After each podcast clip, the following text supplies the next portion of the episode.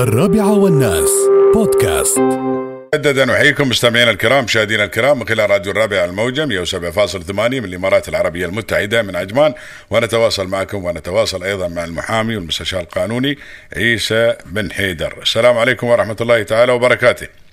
عليكم السلام ورحمة الله وبركاته. حياك الله يا أبو عمر. الله يسلمك إن شاء الله. الله يطول حسن الله عزاكم يا سيدي. جزاك الله خير، دعم لله. هذا ولد ولد عم أبوك خليص ولا ولد ولا عمك؟ لا، ولد عم أبوي خليص. ولد عم أبوك خليص اللي توفى، الله يغفر له ويرحمه ويحسن إليه إن شاء الله يا رب العالمين. يلا كثير من الناس يعني تشابه الأسماء، كثيرين قالوا عمر بن حيدر، ولكن الحمد لله رب العالمين هو الأعمار بيد الله سبحانه وتعالى، وكلنا شايرين مثل ما يقولون، كل واحد يوم معين. الله يعطيك إن شاء الله طولة العمر والصحة والسلام والعافية. ونشكر أخونا راشد الخريجي بعد جزاه الله خير من الفجر، أول ما ابتدأ البرنامج وضح للناس جزاهم الله خير، لأن بعد كانت الناس شوية ما ما بواضحة، خاصة بعد حد من الوادم يعني اليوم كانت التغريدة مالك حاطين بعد عمر بن حيدر، وفهموا بعد إنه أنت اللي متوفي، ولكن الله يعطيك طولة العمر إن شاء الله والصحة والسلام والعافية، ويغفر المو... إن شاء الله الميتكم الله يغفر له ويرحمه ويحسن إليه إن شاء الله. أنا موت المسلمين يا رب العالمين. الله يطول طويل العمر. بما يتعلق بالمواد الإباحية، القانون اللي نزل اللي هو طبعا المواد الإباحية للأطفال، اللي هو طبعا عن إنتاج أو عرض أو نشر أو حيازة أو تداول صور صور أو أفلام عن طريق وسائل التواصل الاجتماعي. تخبرنا عن هذا القانون بارك الله فيك. أبو راشد، يمكن مسألة الطفل هذه عالجتها كل قوانين العالم، سواء مواثيق سواء حتى الشريعة الإسلامية يمكن كانت سباقة في مسألة حماية الطفل من هذه الأمور ومن تعرضه حتى في ماله أو في شخصه للإيذاء. وحتى دخلنا قوانين العمل، قانون العمل وضع مواد خاصة بعمل الأطفال، ما تكون أعمالهم خطرة ومرهقة وساعات محددة.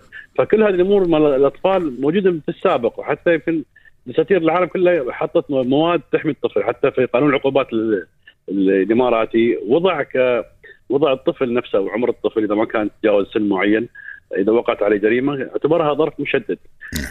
طبعا القانون الإماراتي الحديث اللي هو يتعلق بتقنية المعلومات أصبحت فيه الظروف مشددة في هذه المسألة، طبعا الحيازة والتصوير وحتى الرسومات نفسها، متى ما وصلت هذه الرسومات أو أو كانت تستطيل أو تتعلق بأطفال، فهي مسألة فيها تجريم وفيها تجديد في العقوبة. نعم. والعقوبة فيها الحد الأدنى طبعا الحبس ستة شهور، وتصل الغرامة فيها الحد الأدنى إلى مئة وخمسين ألف. طبعا المادة ذكرت شرط رئيسي في هذه المسألة، وهي عمدا، يجب أن يرتكب هذا الموضوع بعمد أو بتعمد، ما يكون الشخص يعني صار الموضوع هذا بدون قصد جنائي. دائما العقوبات تكون في الجرائم مبنية على وجود قصد جنائي، الشخص يكون قاصد هذه المسألة. نعم. مسألة طبعا الأطفال هم في شريحة ضعيفة، نفس نفس الشخص اللي هو تجاوز سن سن الشباب دخل في الشيخوخة، كل هذا طبعا شخص ضعيف يحتاج إلى مساعدة. نعم. نفس الشيء الطفل، لازال طفل صغير يتقبل وأيضا يأخذ هذه المواضيع عشان ما تكون هذه المسألة تعمم، ويكون أمور آه تكون أمور مباحة عند الطفل، يشوف الطفل أن هذه أمور طبيعية ممكن يتعامل مع هذا الشيء. فنحن حماية لهذا الطفل وحماية لمستقبل الطفل، حتى لا يتم هناك تشتيت في الأفكار وتغذيته بمسائل آه هي شاذة أو خارجة عن القانون، خارجة عن الشريعة وخارجة عن الآداب العامة. فوضعت هذه المواد في قالب وبصريح العبارة فيها عقوبات تصل للمليون درهم. في قضايا صارت طبعا، أذكر في فترة من الفترات كان شخص عربي كان دخل على موقع من المواقع، وكان هذا الموقع يعرض أفلام أو مواد إباحية متعلقة بالأطفال، وما كان عارف أن هذا الموقع بالمجرد فتح هذا الموقع يبدأ ينشر، تفتح الموقع يبدأ ينشر هالأفلام وهالمواد الإباحية عبر الإيميلات الموجودة على الكمبيوتر كنت، فيبدأ ينشرها ويوزعها بطريقة وأنت ما تكون فاهم الموضوع. فهذا الشخص تعرض لمشكلة عندما وصل هذا الإيميل لأشخاص، وبدأوا الناس تكون هذا الشخص يرسلنا إيميلات فيها مواد إباحية بالأطفال. فدائما تكون هذه التقنيات الخبيثة موجودة في مرفقة بهذه بهذا النوع من المواد الإباحية اللي فيها الطفل هو العنصر الأساسي في هذه المادة. نعم. يعني أبو عمر الله يطول لي عمرك، لما يتعلق الآن تو خليفة سألني سؤال، شو السؤال الخليفة اللي سألته؟ اي يعني اذا كان مثل ما تقول عمره صغير ما كمل. نعم. اي صغير يعني طفل صغير هو طرش مثل هالامور هاي. اللي طبعا الطفل نحن نقول طفل يعني اللي يكون مسؤول عنه ولي الامر مثلا. لا العقوبه الجنائيه طبعا تكون شخصيه ما ما يجوز احنا نعاقب ولي الامر عن عن جرم ارتكاب الطفل. الطفل نعم. من دون السبع سنوات نعم. نحن ما نعاقبه. دون السبع سنوات يعني اكثر عن سبع سنوات فوق السبع سنوات نحن نقول هذا هذا مميز ولكن له عقوبات خاصه في القانون.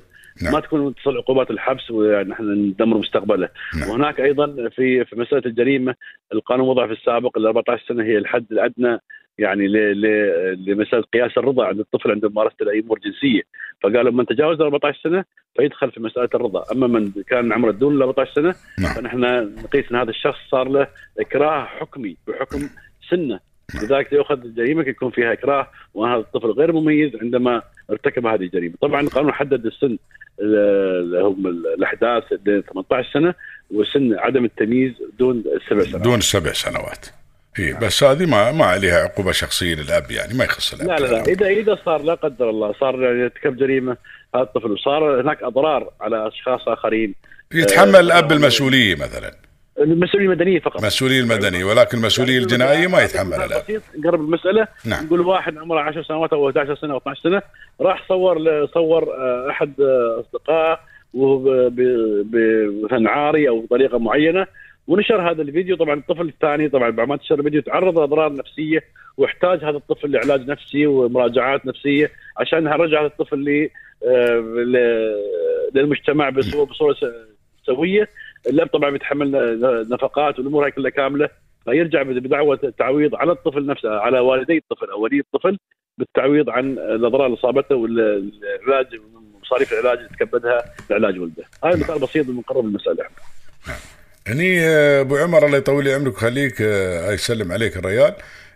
شو دور شريك شريك ومدير في الرخصه التجاريه وخاصه في دفع الاجور؟ شو دور الشريك والمدير في الرخصة التجارية؟ هذا خارج عن موضوعنا أبو عمر.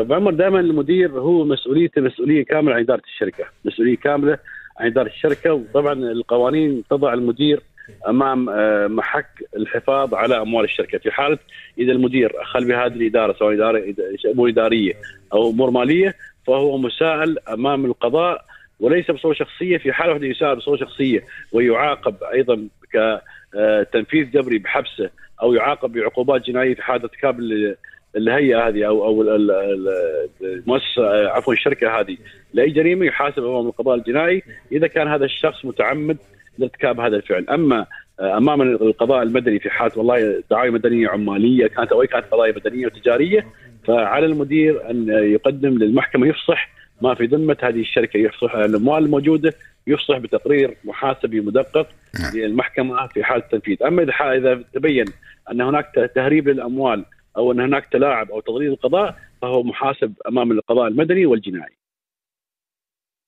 آه الله يطول عمرك يجيك خير. الله يحفظك. مشكور يا أبو عمر شاكرين جدا واسمح لنا أن أخذنا من وقتك يا طويل العمر. لا تحت أمرك إن شاء الله. الله يطول عمرك مشكور حبيبي جزاك الله خير. يا هلا وسهلا فيك في حفظ الرحمن حياك الله. الرابعة والناس بودكاست.